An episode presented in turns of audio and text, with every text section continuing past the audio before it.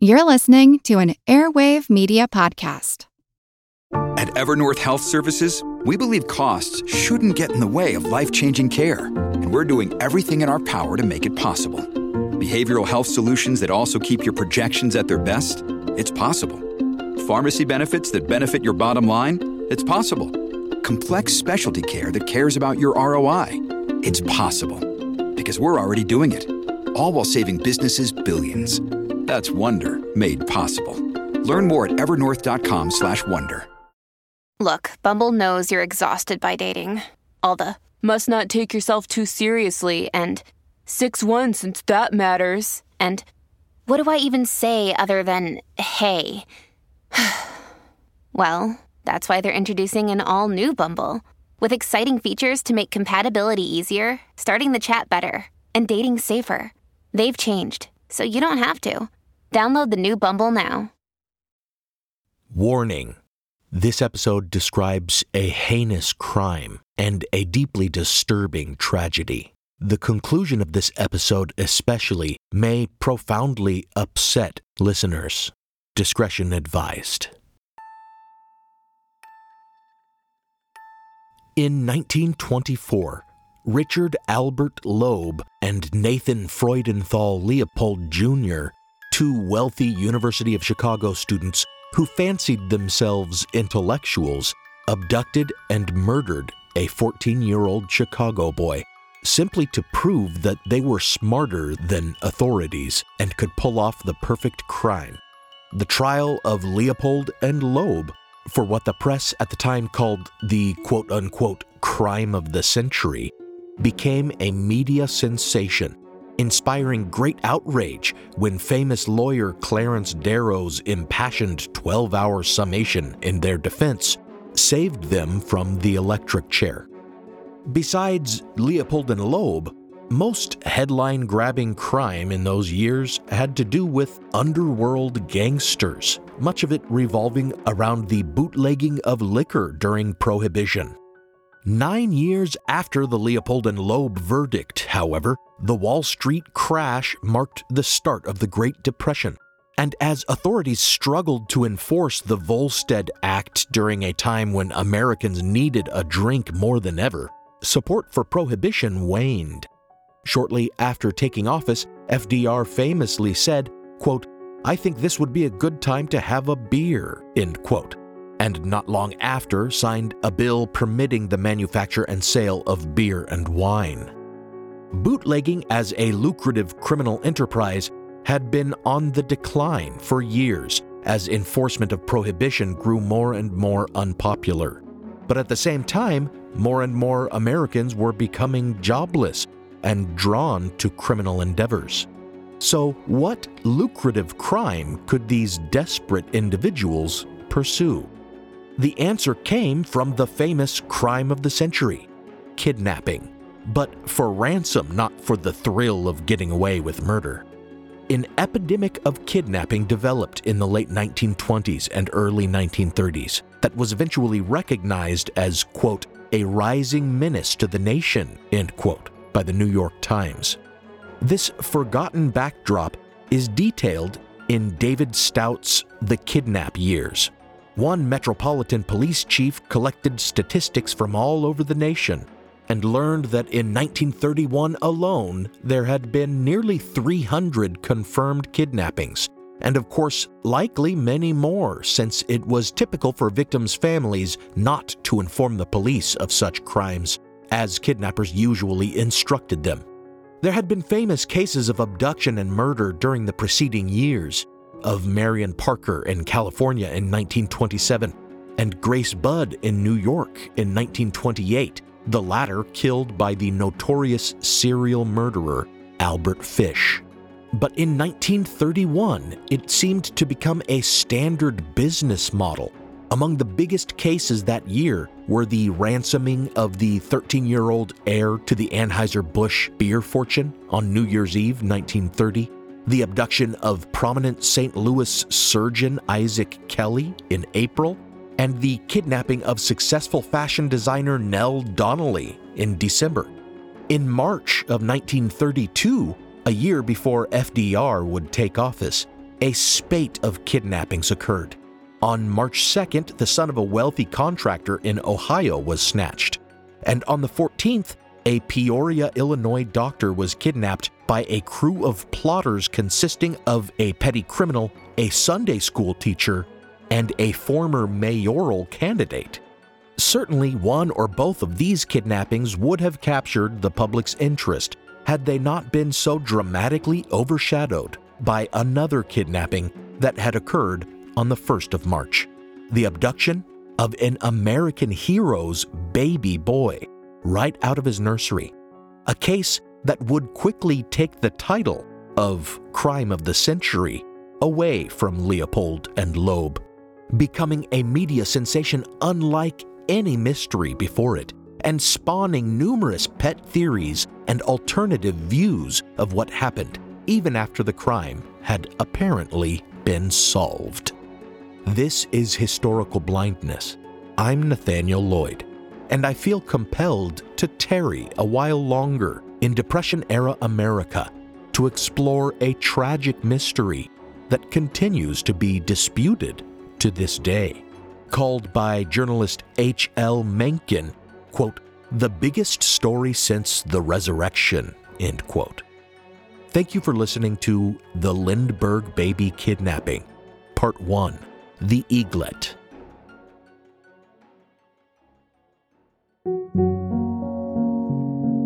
Before the episode, I want to thank my new patrons Kaylee, Tyler Henderson, Steve Moody, Corey Harrington, Neil Sayer, and Courtney. I really appreciate all my patrons. If you pledge on Patreon, you can get ad-free and exclusive episodes. I always release one minisode a month, at the very least, but I'll often drop more for example, I released a minisode on the attempted assassination of FDR between parts 1 and 2 in my business plot series. And I released another after part 2 about a farmers' labor movement that was also seen as an insurrection threat during the Depression. Patron feeds also get episodes early, and as I mentioned, their episodes are not interrupted by advertisements or Patreon pitches like this. So visit patreon.com slash historical blindness and support the show. Or you can support the show by making a one-time donation at historicalblindness.com slash donate or at the PayPal link in the show notes or on Venmo at historicalblindness. Now, on with the episode.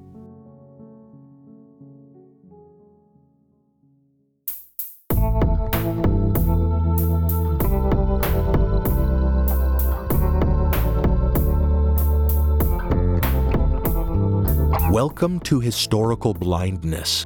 A full accounting of the kidnapping of the Lindbergh baby requires first an understanding of Charles Lindbergh's celebrity, which itself requires a general understanding of his accomplishments as a pilot. Let us therefore begin with a brief description of Charles Lindbergh's career and life preceding the events in question. Charles Augustus Lindbergh nicknamed Slim, was a tall, slender man of 25 when he earned his great fame. The son of a Minnesota congressman, he had been an Army Air Service cadet and later an airmail pilot. It was during this service that he began to dream about being the first person to fly nonstop across the Atlantic. For years, since 1919, there had been a standing prize offered 25 grand would go to the first pilot who flew an airplane specifically, nonstop, from New York to Paris. Numerous transatlantic flights had already been accomplished by dirigibles and by planes if they flew the shorter distance between Newfoundland and Ireland, or made a stop at the Azores on the way to Europe. But no non-stop plane flights from New York to France. That was actually impossible, many said, due to the weight of the fuel that would be required to travel that distance without stopping. And supporting this assertion was the well publicized failure of Paul Rene Fonck, whose plane was so weighed down that it crashed on takeoff. Indeed, there were several such crashes, a few of which resulted in the deaths of pilots. Nevertheless, Charles Lindbergh believed it could be done with the construction of a custom aircraft. It would have to be a single engine plane in order to reduce weight, and additional fuel tanks would need to be built into the nose, which would block his view from the cockpit, requiring him to use a periscope to see ahead of him. He managed to get the aircraft built with the promise of paying back his financiers with his prize money, and on May 20th, 1927, he took off in the custom designed plane, which he had christened the Spirit of St. Louis.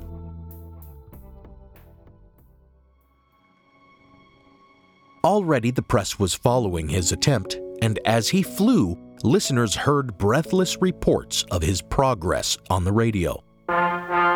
The greatest stunt of all begins on the misty morning of May 20th as a young airmail pilot hastens to be the first to fly nonstop from New York to Paris.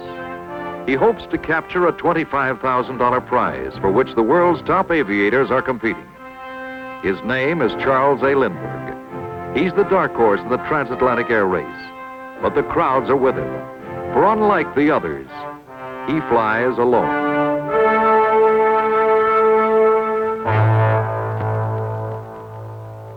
Field is soft with rain. The little monoplane, with neither radio nor safety equipment, is heavily loaded with fuel.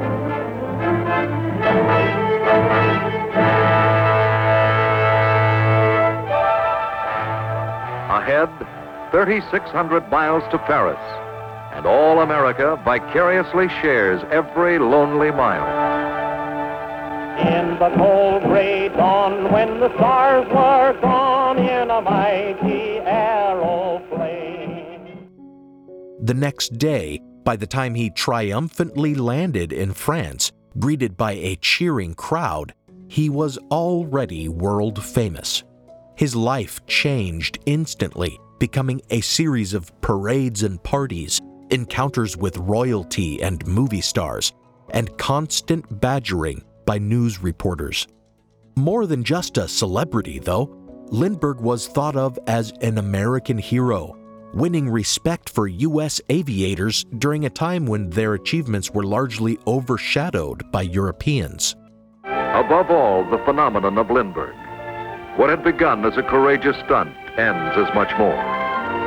As he concludes his tour, the American people see in him a decency and a purity they sense they have lost. In the reckless, abandoned year of 1927, through worship of Lindbergh, the entire nation seems to seek a return to innocence. Out of the west for your big test, unknown, unsung, you flew. like an angel in flight, you flew through the night with the whole world praying for you. He was knighted in Belgium and awarded numerous different honors, trophies, and medals, including the Congressional Medal of Honor, which had to be awarded by a special act of Congress since it typically was only awarded for acts of valor in battle. Lindbergh commenced touring Europe and then the US, showing off his plane and waving to adoring crowds.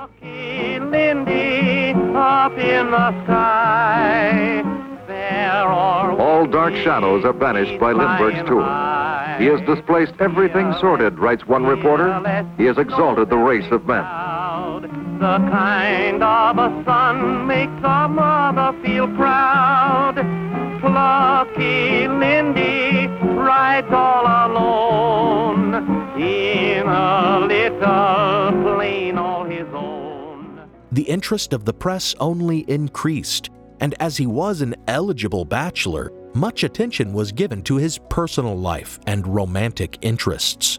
When in 1929 he married Anne Spencer Morrow, daughter of a U.S. ambassador to Mexico, they had to conduct the ceremony in secret to preserve their privacy. In 1930, when Anne bore his son, Charles Jr., and the newspapers began giving the boy nicknames like Baby Lindy and the Eaglet, they finally decided that they'd had enough of life in the spotlight and they bought 400 acres outside the little township of Hopewell, New Jersey, about 14 miles north of Trenton, thinking that the distance from the hubbub of the city might afford them more privacy. Little did they know they were about to be thrust into the spotlight far more than ever before, and for horrific reason.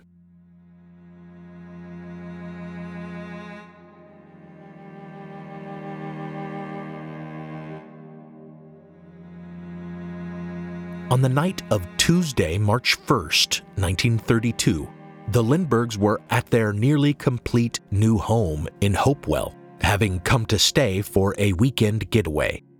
Present that evening in the two story, 10 room stone house secluded in the woods overlooking Hopewell Valley were Lindbergh himself, Anne, and little Charles Jr., who both were getting over colds, Oliver and Elsie Whateley, who served as the family's butler and cook, respectively, and Betty Gow, a young nursemaid recently engaged by the Lindberghs to look after Charles Jr. Because of the baby's sniffles, when it had been time to put him to bed, his mother rubbed him with Vicks VapoRub, and then she and Betty pulled two shirts over him to keep him warm. One of them, a flannel garment Betty had hastily cut out and sewn together before buttoning him into his onesie sleeping suit, placing him in his crib, and pinning his blankets down to keep him well tucked in. At around 9 p.m., Charles would later recall hearing a clatter and assuming that an orange crate had fallen to the kitchen floor. At around 10 p.m., while Charles was in his library and Anne preparing for bed, Betty Gow went to check on Charles Jr and not hearing his breathing, she approached his crib and found he was not in it. She rushed madly to find Anne to see if she'd taken the baby, and finding she hadn't, she ran downstairs to see if the child was with his father.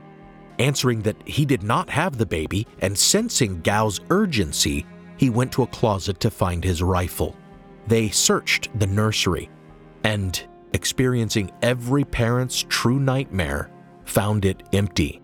Charles noticed specifically that the blanket was still pinned down, such that the baby could not have gotten out on his own, and he further saw that the southeast window was up and its shutter open. That's when his eyes fell to the sill, where he saw an envelope that he immediately suspected was a ransom note. They've stolen our baby, he cried. Anne ran to another window and peered outside. She thought for a moment that she heard the cry of her child, but Elsie Whateley assured her it was only the wind. Charles warned everyone not to touch the envelope as he wanted it fingerprinted first and went outside to search the road, where he saw nothing. By 10:40 p.m., Hopewell police officers responded to their telephone call, and by flashlight, the first of the evidence was discovered footprints in the mud, two deep impressions as from a ladder, and some 75 feet from the house, the ladder itself, a homemade affair, separated into three sections. Lastly, a chisel was discovered beneath the window, a tool presumably used to force open the shutters. Upon closer examination of the ladder the next day, it was clear that it had been crudely made, though ingeniously designed so that it could be disassembled and fit into an automobile. Indeed, a set of tire tracks had been discovered east of the property, but with no clear tread pattern. What's more, the side rails of the ladder had split, causing Charles to suspect that the noise he had heard had been the kidnapper's ladder breaking as he descended with the child. Other than these things, the biggest piece of evidence was the note, which demanded $50,000 in certain denominations and stated that the kidnapper would be in contact within a few days with the location to which they were to deliver it. The letter contained numerous spelling errors and it concluded with a strange circular symbol with interlocking rings and holes punched into the paper. The kidnapper indicated that this symbol would appear on all future correspondence, so that the Lindberghs would know the communication was truly from their son's captor. Now for a brief intermission.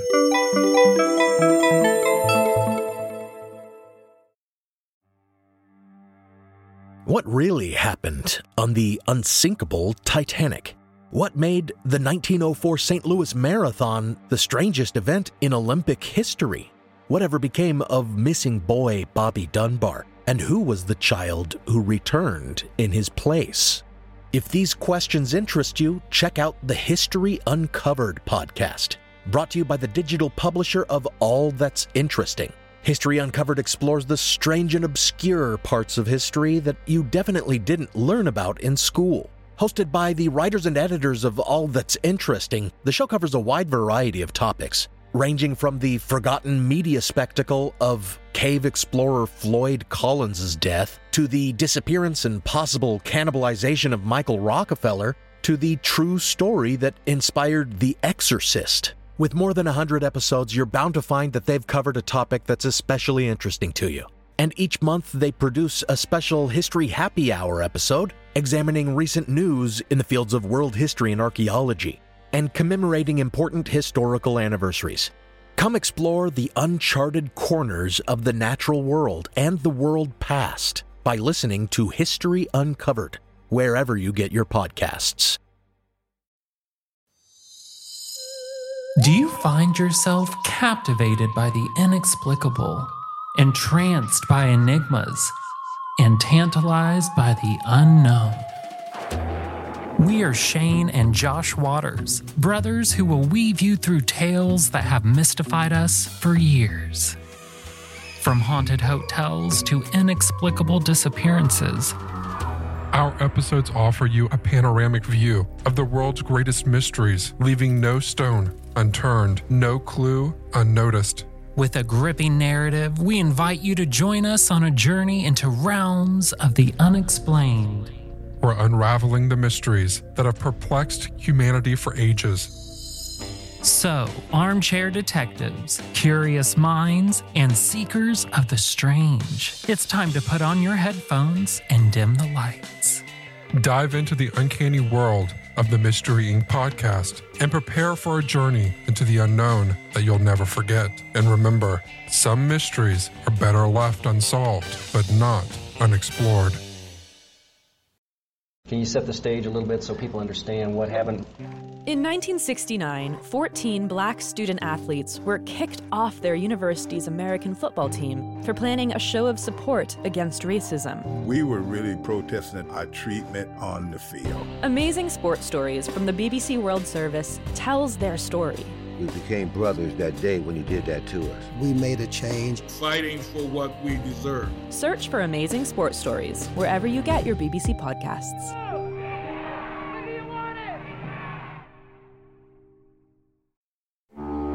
Now, back to the show.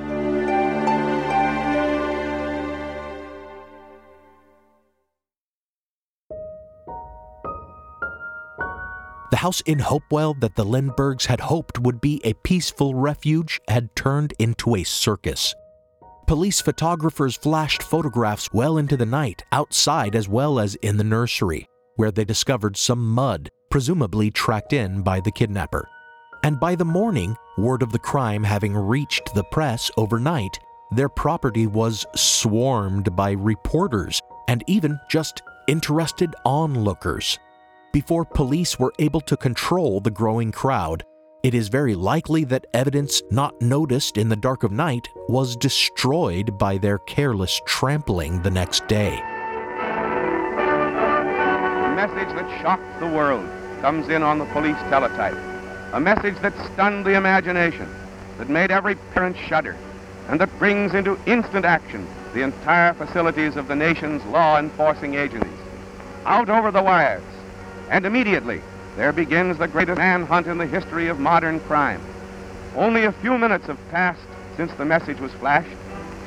It isn't much beyond midnight, and already the state troopers are going through the neighborhood with a fine-tooth comb to meet the challenge of a criminal degenerate.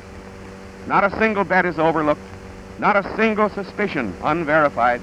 in the search for the most famous baby in the world. Innocent, 20 months old son of the lone eagle and his mate. The victim of as cruel and fiendish a crime as any human can be guilty of. The crime was committed by means of a ladder placed against the house. The baby was stolen, dressed in his little sleeping suit. Police efforts were swift and thorough, though. They questioned neighbors, notified hospitals, established roadblocks and checkpoints, and rounded up known criminals and suspicious individuals across New Jersey. Daylight only makes the search more intense. The Jersey side of the Holland Tunnel and the entrance to the great George Washington Bridge, looking for the writer of this message. And here are motion pictures of the baby taken by members of the family and given out by Colonel Lindbergh to aid the public in recognizing him. They are the only films ever made of the child, and only the gravity of the emergency led the colonel to depart from his well-known aversion to publicity in everything concerning his family and personal matters. When the baby was stolen, he was under the doctor's care, and Mrs. Lindbergh's chief fear was that his health might be neglected. Therefore, she issued an appeal to the kidnappers, saying that her baby has been ill and his recovery depended on the treatment he received. She pleaded with his captors to observe the strict diet which had been restoring the child to health. He is 20 months old. When stolen, he was dressed in a white sleeping suit. His hair is fair and curly. His complexion is light. He is able to walk a little and prattle a few simple words, such as a child just beginning to talk would know. He weighs about 30 pounds and is 2 feet 9 inches tall. He resembles his father, allowing for the chubbiness of his baby face. All America has demanded with one voice that the inhuman abductors of this innocent child shall not escape their just fate. No reliable leads turned up, but false leads abounded. Many were the reports of mysterious cars near the Lindbergh estate, or drivers asking directions to their home, or conversations about the baby being overheard. But nothing panned out. Likewise, forensic examination of the evidence yielded nothing. No fingerprints could be lifted from the note, the ladder, or the chisel. And just as no tread pattern was discernible in the tire tracks discovered, so too no tread pattern was visible in the footprints. But as the pattern of some kind of woven fabric could be observed, they suspected the kidnapper had wrapped his shoes in cloth. The kidnapper wore heavy woolen socks to disguise his footprints, but the search goes on just the same. Officers of the law, as well as the kindly farmers of the vicinity, trying to help their neighbors, Lindy and Anne, a father and mother who have lost their child. And the whole Lindbergh home will soon see its baby safe in his crib, the very same crib they took him from. I'd sure like to have that kidnapper alone for just about four minutes. Well, come back soon, little Lindy. Our hearts are with you.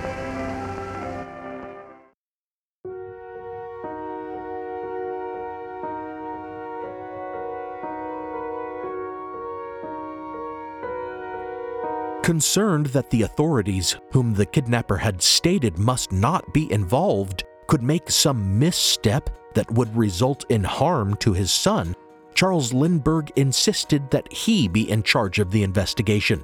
An unusual demand, but considering who he was and the extraordinary nature of the case, one to which police investigators agreed. Lindbergh wanted to make contact with underworld figures, thinking they might be able to discover the kidnapper's identity. Indeed, he brought a local racketeer into the investigation who suggested that the kidnappers were associated with Al Capone's Chicago Mafia organization. And there was even some communication with Capone himself, who was in jail at the time for tax evasion and teased that he could help find the baby if only he were released. Detectives were doubtful, however, believing that they were dealing with an amateur kidnapper, as a professional would have demanded a far larger ransom. When these efforts also gleaned nothing, it seemed they could only wait for the kidnapper to mail them the next communication. The problem was that the Lindberghs had begun receiving mass quantities of mail, including useless leads from people who thought they were helping, mystical accounts of dreams and psychic visions that were likewise worthless, and new ransom letters that were clearly phony, lacking the kidnapper's signature symbol. Lindbergh took to placing prominent statements in the newspaper, appealing to the kidnapper to begin communications. On March 4th, the next genuine ransom letter finally came. In it, the kidnapper, who, as in the first letter, used the collective first person pronoun we, suggesting more than one person's involvement, expressed anger at the Lindberghs having involved police and made the kidnapping public, and demanded an additional $20,000, saying they were forced to involve, quote, another person, end quote. Not only was this letter signed with the unique symbol, it contained many of the same misspellings as the letter left on the nursery windowsill. After that, another letter was sent to the Lindbergh's attorney, this one demanding some go between to ensure there would be no police interference in their communications. And in a message published in the papers, the Lindberghs named two bootleggers and speakeasy owners as their representatives. Lindbergh had made their acquaintance during his underworld inquiries, and when he named them as his representatives, thinking the kidnapper would be more comfortable dealing with fellow criminals, it sparked a great deal of public criticism. When no word came from the kidnapper for more than a week, Lindbergh feared that he had made a terrible misstep and that communication had totally broken down.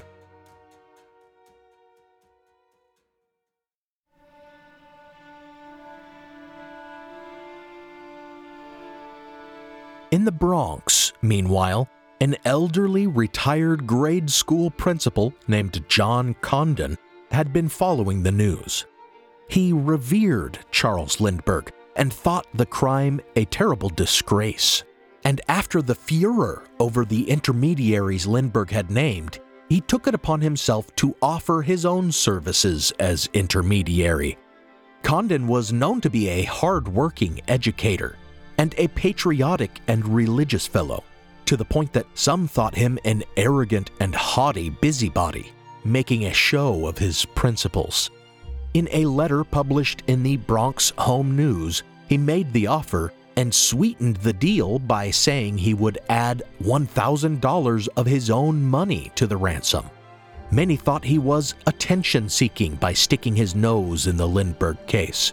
His detractors were quite as surprised as he was when the Lindbergh kidnapper sent him a letter accepting his proposition, enclosing another letter for Condon to deliver to Lindbergh. When Condon telephoned Lindbergh, who had him open and read the enclosed letter, Lindbergh did not seem to take it very seriously until Condon described the symbol at the bottom of the page. That night, Lindbergh made immediate arrangements to meet with Condon. The letter directed Lindbergh to put the ransom money in a custom made box and included a sketch like something a carpenter might draw. Condon was to be given the money and await word on where to take it. Meanwhile, Lindbergh was to keep an airplane ready for when he was given the location of his son. They made arrangements, the Lindberghs putting messages in the newspaper to the effect that they accepted Condon as intermediary, though they called him by the codename Jafsie, based on his initials JFC, in order to keep the press from identifying him. Condon took some toys from the nursery, hoping to present them to the child if the boy were present at the meeting and thereby confirm his identity by his reaction to them. And he also took the pins from the crib blanket, planning to ask the kidnapper whether they could say where they had seen them before, and thus likewise confirm that he was indeed dealing with the genuine abductors. After the message was printed in the papers, Condon received a phone call from a man with a German accent who instructed him when to be at home and expect further instructions. Condon believed he heard the caller talking to someone else during the call, further supporting the belief that there were at least two kidnappers. By March 12th, Condon had in his possession the custom built box they'd made to the kidnapper's specifications. It was empty, however, as they would not have the ransom money on hand for another several days. At the appointed time when he had been told to always be home in order to receive further communication, a man rang his doorbell. He was a taxi driver who had been approached by a man with a German accent and given an envelope to deliver. In it were instructions on where to go with the ransom money and instructions to be there within 45 minutes.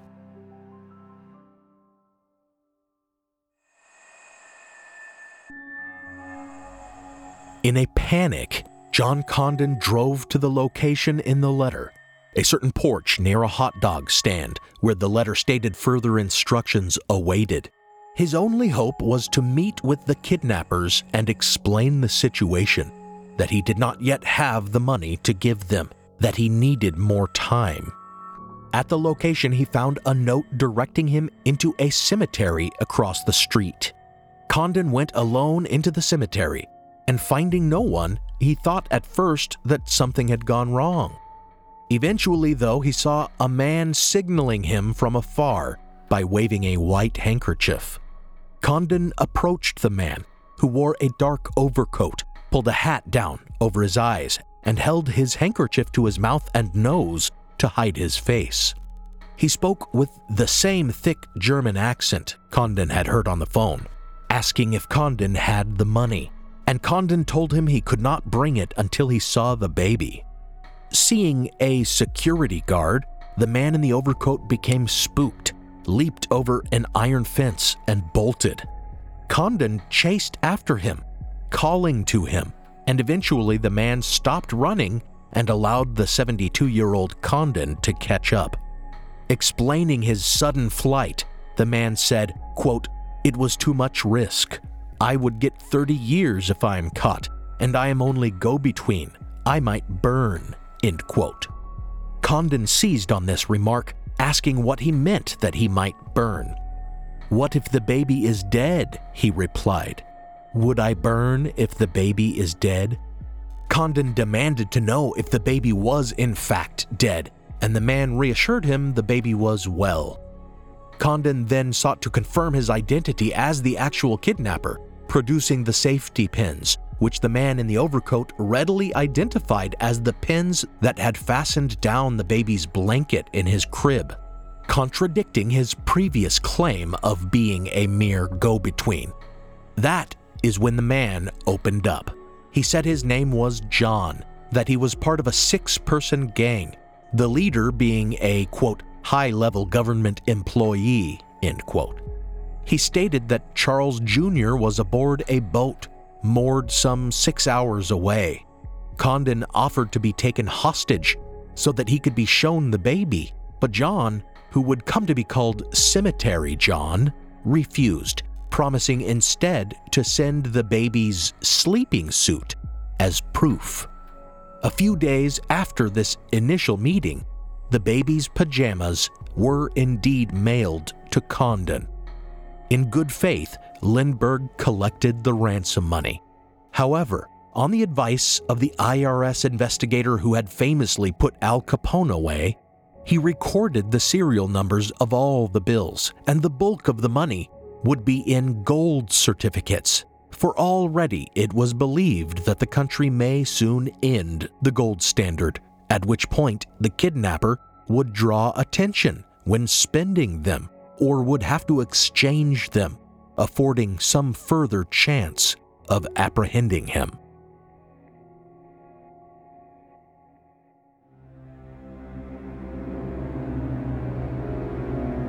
The Lindberghs continued to communicate with their child's abductor through vague newspaper ads and received several more increasingly impatient letters from Cemetery John or from his superior in the gang, each containing the same familiar spelling errors and circular symbol.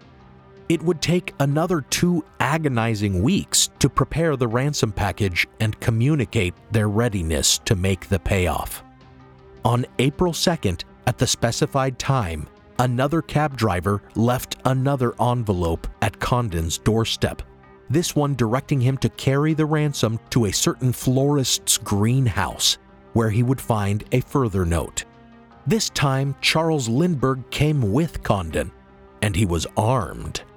Upon their arrival, the note once again told him to walk alone to a graveyard located nearby, which Condon did, though he disobeyed the instructions to bring the money with him. He was cagey, realizing that he might be murdered for being the only person who had seen Cemetery John's face. He skirted the graveyard, looking for an ambush, and eventually, Cemetery John called out to him. They walked to meet one another, and Cemetery John, crouching behind a bush, demanded he go and get the money. When Condon came back with the ransom, Cemetery John checked it and then gave Condon an envelope instructing him not to open it for six hours. Condon and Lindbergh then drove some distance up the road before Condon convinced Lindbergh to stop and open the envelope.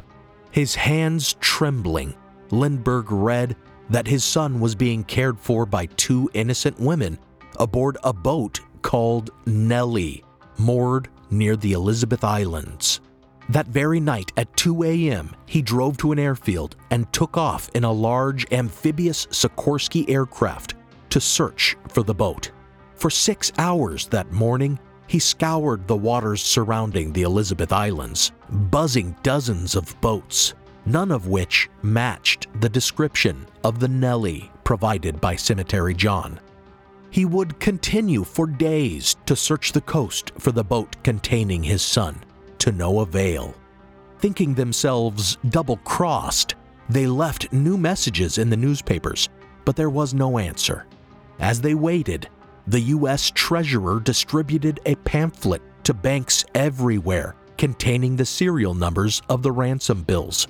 And a couple days later, the press sleuthed out that this meant Lindbergh had paid the ransom but not received his child in return and they made it front page news. The press further discovered that Condon had been the Lindbergh's intermediary and began hounding him, making him useless as their go between if the kidnappers decided to initiate communication again. With Dr. J.F. Condon wearing the derby hat, now rests the hope of baby Lindy's return. He first contacted the kidnappers and paid the $50,000 ransom. Dr. Condon has held many important meetings in his New York home. Jafsie, as he is known, is extremely optimistic in his first newsreel interview. I have been asked to say a few words concerning the most dastardly crime of modern times. Too much publicity has injured contact, but nobody is going to give up. The American spirit that prompted Charles A. Lindbergh, the Lone Eagle, to cross the ocean and be a credit to America will find that the American people do not give up. The baby will be returned, I hope, in a short time. We are in contact and nobody is giving up.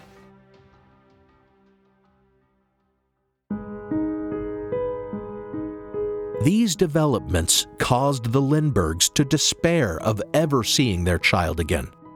But six weeks later, after continuing to chase false hope in the form of hoax claims, they did see their baby again, though only in the most awful way.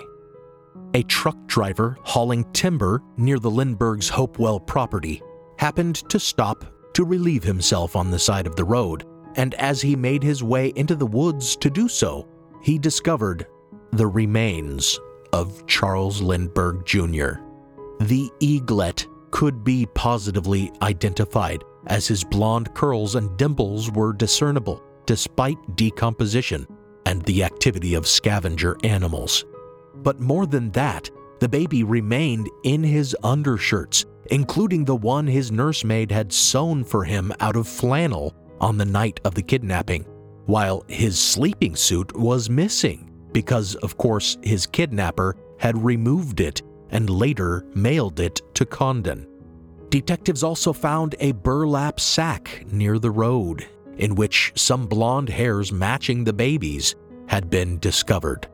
It appeared that the eaglet, whom all the world was searching for and hoping to find alive, had actually been dead more than 10 weeks, killed on the very night of the kidnapping by a fracture of the skull, according to the autopsy, and dumped less than two miles from the bed out of which he had been taken.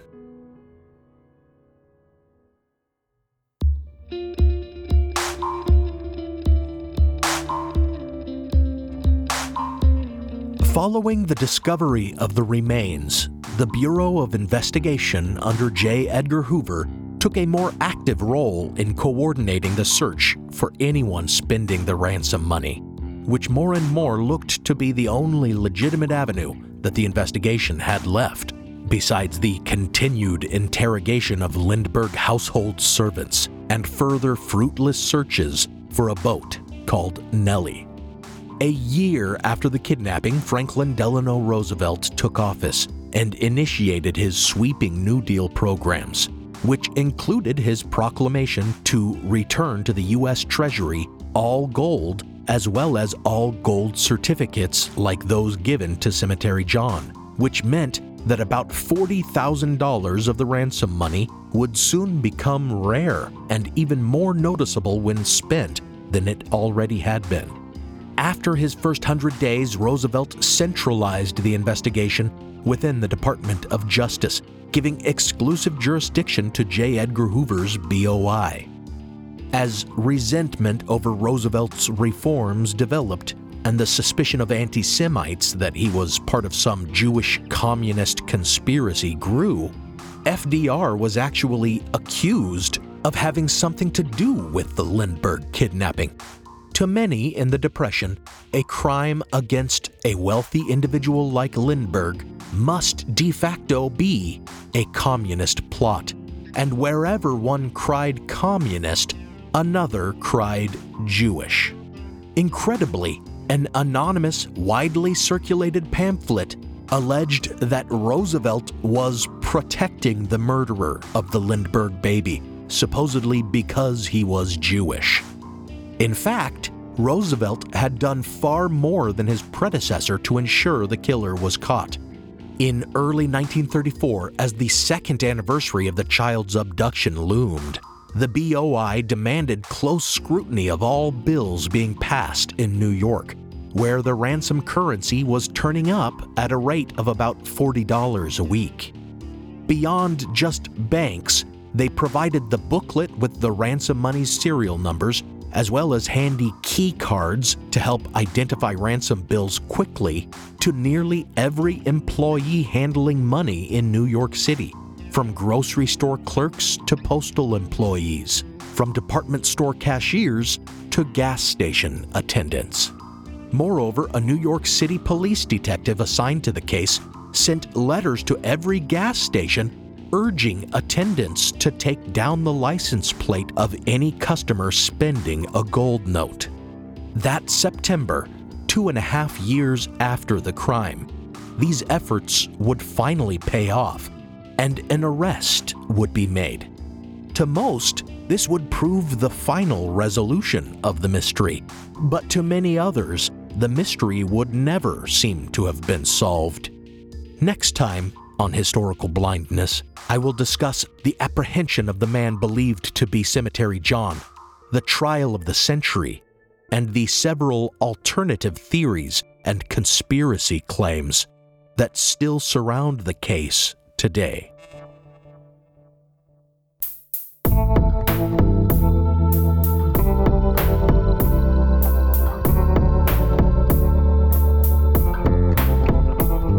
Thanks for listening to Historical Blindness. Check out the blog post for this episode, which should go up on historicalblindness.com sometime before the next episode for further reading, related imagery, and a transcript.